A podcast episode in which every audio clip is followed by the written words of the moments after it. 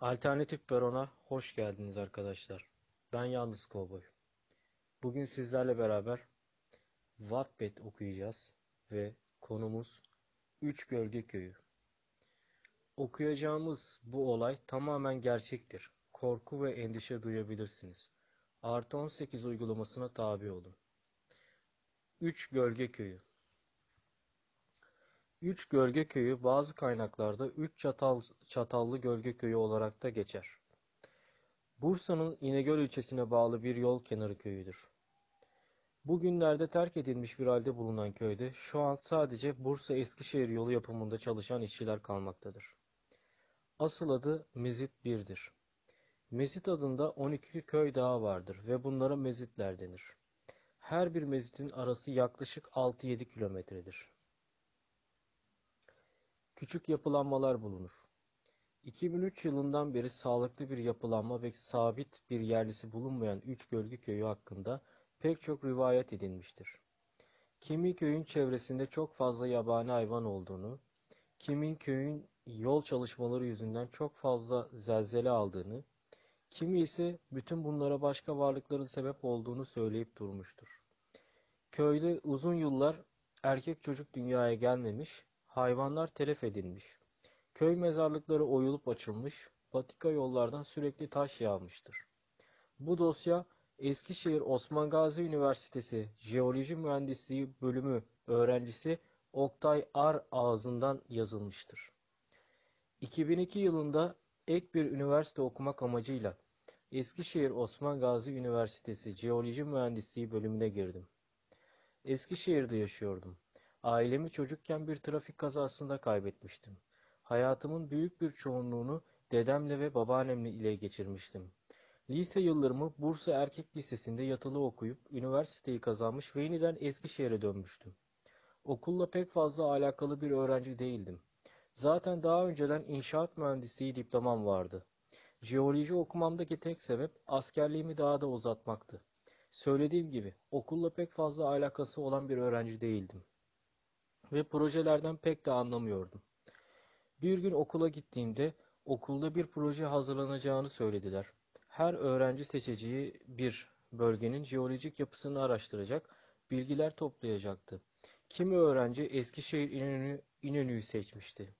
Kimi öğrenci Kütahya'daki terminalleri seçmişti. listede geriye sadece üç Çatallı köyü kalmıştı. Mecburen benim projemi hazırlamak için oraya gitmem gerekiyordu. Güzel bir değişiklik olabilirdi. Üstelik Bursa'yı da uzun zamandır görmemiştim. Boş zaman buldukça Bursa'yı gezer, eski okulumun önünden geçerim diye düşünüyordum. Eve gidip eşyalarımı toplamaya başladım. Civarda kalabileceğim bir yer yoktu ama 2 liraya İnegöl'den minibüslerin kalktığını biliyordum. O zamanlarda yol çalışmasında çalışan işçiler de sürekli o minibüslerle inşaata gidiyordu zaten. Eşyalarımı toparladıktan sonra evden çıktım ve Bursa arabasına atladım. Yarı yıl tatili henüz girmemişti. Bu ödevi tatile kadar hazırlamam gerekiyordu. Kafam rahattı. Gerekenden erken davranmıştım ve rahat rahat ödevi bitirmeyi planlıyordum. Lapa lapa kar yağıyordu. Eskişehir'in soğuğunu bilenler bilir. Bindiğim otobüs aslında İstanbul arabasıydı ve asıl yolcuları Bursa garajından olacaktı. Otobüste benim dışımda sadece 2-3 kişi vardı. Ve onlar da daha İnegöl'e gelmeden Eskişehir'in bazı ilçelerinde otobüsten inip evlerine gitmişti. Otobüs şoförü ve ben kalmıştık. Ön koltuklara doğru ilerleyip kar fena bastırdı. Devam edebilecek miyiz diye sordum. Zor kardeşim ama deneyeceğiz. Belki durar dedi. Aradan 15-20 dakika geçti. Bursa yönüne gittikçe kar yağışı daha da artıyordu. Otobüs şoförü daha fazla ilerleyemeyeceğini anlayıp arabayı sağa çekemeyiz. Eskişehir'e geri dönelim dedi. İnegöl'e pek fazla bir şey de kalmamıştı. Şu an tam neredeyiz diye sordum. Mezit 1. Üç Gölge Köyü dedi. Tamam ineyim ben burada dedim. Kardeşim kar kıyamet ne yapacaksın sokaklarda dedi. O dönem biraz daha deli dolu, biraz daha heyecan arayan bir insandım. Şoförü dinleyemeyecektim tabii ki. Allah misafir eder, kalırız bir evde dedim. Otobüs şoförü otobüsü geri çevirdi ve beni indirdi. Ben köyün patikasına doğru yürümeye başlayacaktım. Arkadan seslendi. Bak kardeşim bu köy için pek iyi şeyler söylemezler. Dikkat et dedi. Nasıl diye sormaya kalkmadan otobüs şoförü sürmeye devam etti. Gözden kayboldu. Herhalde köyün yerlisi bir gariptir diye düşündüm ve gece kar yağışında yürümeye devam ettim. Telefonumun şarjı bitmek üzereydi. Hava da cidden soğuktu. Saat 9-10 sularıydı. Köyde de pek fazla bir mesafe kalmamıştı zaten. Çantalar büyük ağırlık yapıyordu. Kitaplar, kıyafetler üst üsteydi. Hele ki üstüne kar da binince hepten yorgun düşmüştüm. Sonun, sonucunda köye vardım. Tahminen 20-25 tane hane vardı. Hanelerden bazıları insan oturamayacak kadar yıkık dökük bir haldeydi. Köy kahvesine doğru yürüdüm. Köydeki insanların çoğunun yaşı yüksekti. Kahvede oturmuş sohbet ediyor gibiydiler. Ancak ben yanlarına gittikçe hepsi sus, susmuş ve beni izlemeye geçmişti. Çıt bile çıkmıyordu. Selamun aleyküm dedim. Selamı almadılar. Sadece başlarını sallayıp selamladılar. Yaşça biraz daha büyük olanlardan bir tanesi, hayırdır evlat, yolunu mu şaşırdın dedi. Öğrenci olduğumu ve proje ödevi için bu köyde bulunduğumu söylediler. Çantama bakıyorlardı. O çantadakiler de ne diye sordular. Kamera, kitaplar, defterler, metre falan dedim. Baştan aşağı beni süzüyorlardı. Aslında rahatsız olmuştum. Daha sıcak bir yerli bekliyordum. Müsaade ederseniz köyde 3-4 gün kalacağım dedim. Bu dediğime biraz bozulmuş gibiydiler. Ancak ses çıkarmadılar. Akşam olunca onlar gitti. Köylerde en son kahveler kapanırdı. Son oturan kişi de kalkınca köy kahvecisi içeride bana bir döşek bir de yastık ayarladı.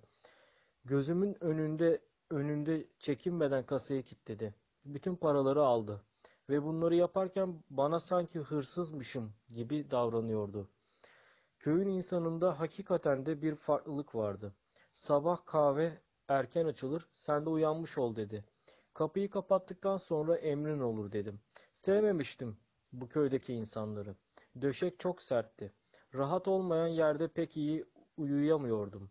Zamanında lisede sırf yataklar rahatsız diye müdürle kavga edip dünyanın dayağını yemiştim. Bir yandan küfür ediyor, bir yandan da uyumaya çalışıyordum. Kahvedeki eleman giderken elektriği tümden kapatmıştı. Telefonu şarj edemiyordum. Gece belki biriyle konuşmak iyi gelebilirdi. Kafamı devirip uyumaya çalıştım. Tam uykuya dalacaktım ki kahve penceresine sanki ufak bir taş geldi. Kafamı kaldırıp baktım. Kimse yoktu. Uyumaya çalışmaya devam ediyordum. Aynı taş sesi bu sefer diğer pencereden geldi. Bu sefer yataktan kalkıp sağa sola baktım. Ortalıkta kimse yok gibiydi. Gecenin sessizliği en ufak bir çıt sesini bile hissettiriyordu. Etrafta ayak sesi, insan sesi falan da duymamıştım. Olsa rahatlıkla hissedilirdi. Pencereden bakıp yatağa doğru dönerken bu sefer kapı çok sert bir şekilde çarptı. Arkamı döndüm kimse yoktu. Kapıya doğru yönelip kapıyı açtım. Sağda solda kimse yoktu. Bu gece uyumamak daha iyiydi. Sonuçta bilmediği bir köyde bilmediğin insanların uğradığı bir yerdeydim. Yatağı, döşeği toplayıp bir sandalyeye oturdum. Köyü izlemeye başladım. Bütün lambalar sönüktü. Köylü uykudaydı. Ben de fırsat bu fırsattır deyip köyü, köyü gezmeye karar verdim. Sokakta kimseler yoktu. Kış nedeniyle yol çalışması da durmuştu. Sağ sol sakindi. Anlayacağınız ben köyün bütün sokaklarını dolandım ettim. Gözüme çok fazla bir detay çarpmamıştı. Sadece çok fazla harabe ev vardı. Çantası, çatısı olmayan, kapısı olmayan ancak diğer evlerle iç içeydi hepsi. Bu köydeki yürüyüşü bitirip köy kahvesine doğru giderken bir detay aklıma takılmıştı. Köyde hiç cami yoktu. Cemevi, kilise falan da yoktu. Küçük bir köydü zaten. Ve her yerini gezdiğime emindim. Ama bu bahsettiğim yapılardan hiç görmemiştim. Aklıma tak tek takılan şey oydu. Köydeki bu gezintide pencere ve kapıdan gelen sesleri bana unutturmuştu aslında bakarsanız. Kafam dağılmıştı biraz da olsa. Sabah saat sabaha yaklaşırken oturduğum sandalyede uyuyakalmışım. Kahveye insanların gelmesiyle uyandım. Rahat uyuyabildim mi diye sordular. Nezaketen rahattım dedim. Benden rahatsız oldukları belliydi. Ödevi hızlıca halledip buradan gitmeyi düşünüyordum. Köy kahvesinde kahvaltı ettikten sonra yavaş yavaş hazırlanmaya başladım. İnegöl'de bir otele yerleşip baştan sağma fotoğraflarla projeyi sunacaktım. Ben çantamı hazırlar, hazırlarken köylülerden bir tanesi hayırdır kardeş ne tarafa diye sordu. İnegöl'e gideyim, size rahatsızlık verdim dedim. Ses çıkarmadılar. Rahatsızlık duyduklarını kabul ediyorlardı bir bakıma. Herkese afiyet olsun dedikten sonra kapıya doğru yöneldim. O sırada genç bir çocuk beni tuttu. Köyde gördüğüm tek genç çocuk buydu. Hocamız köy yollarının kapalı olduğunu, seni iki üç gün daha misafir edeceğimizi söyledi, dedi. Hoca mı? Hocanız kim diye sordum. Sonra tanışabileceğini söyledi. Çocuk yavaşça köydeki erkeklerin oturduğu kahve masasına doğru yürüdü. Onu görenler sanki genç birini görmüş değil de aile büyüklerini görmüş gibi ellerini önüne bağladı. Hocanın misafiridir, dedi. Hepsi bana bakıyordu.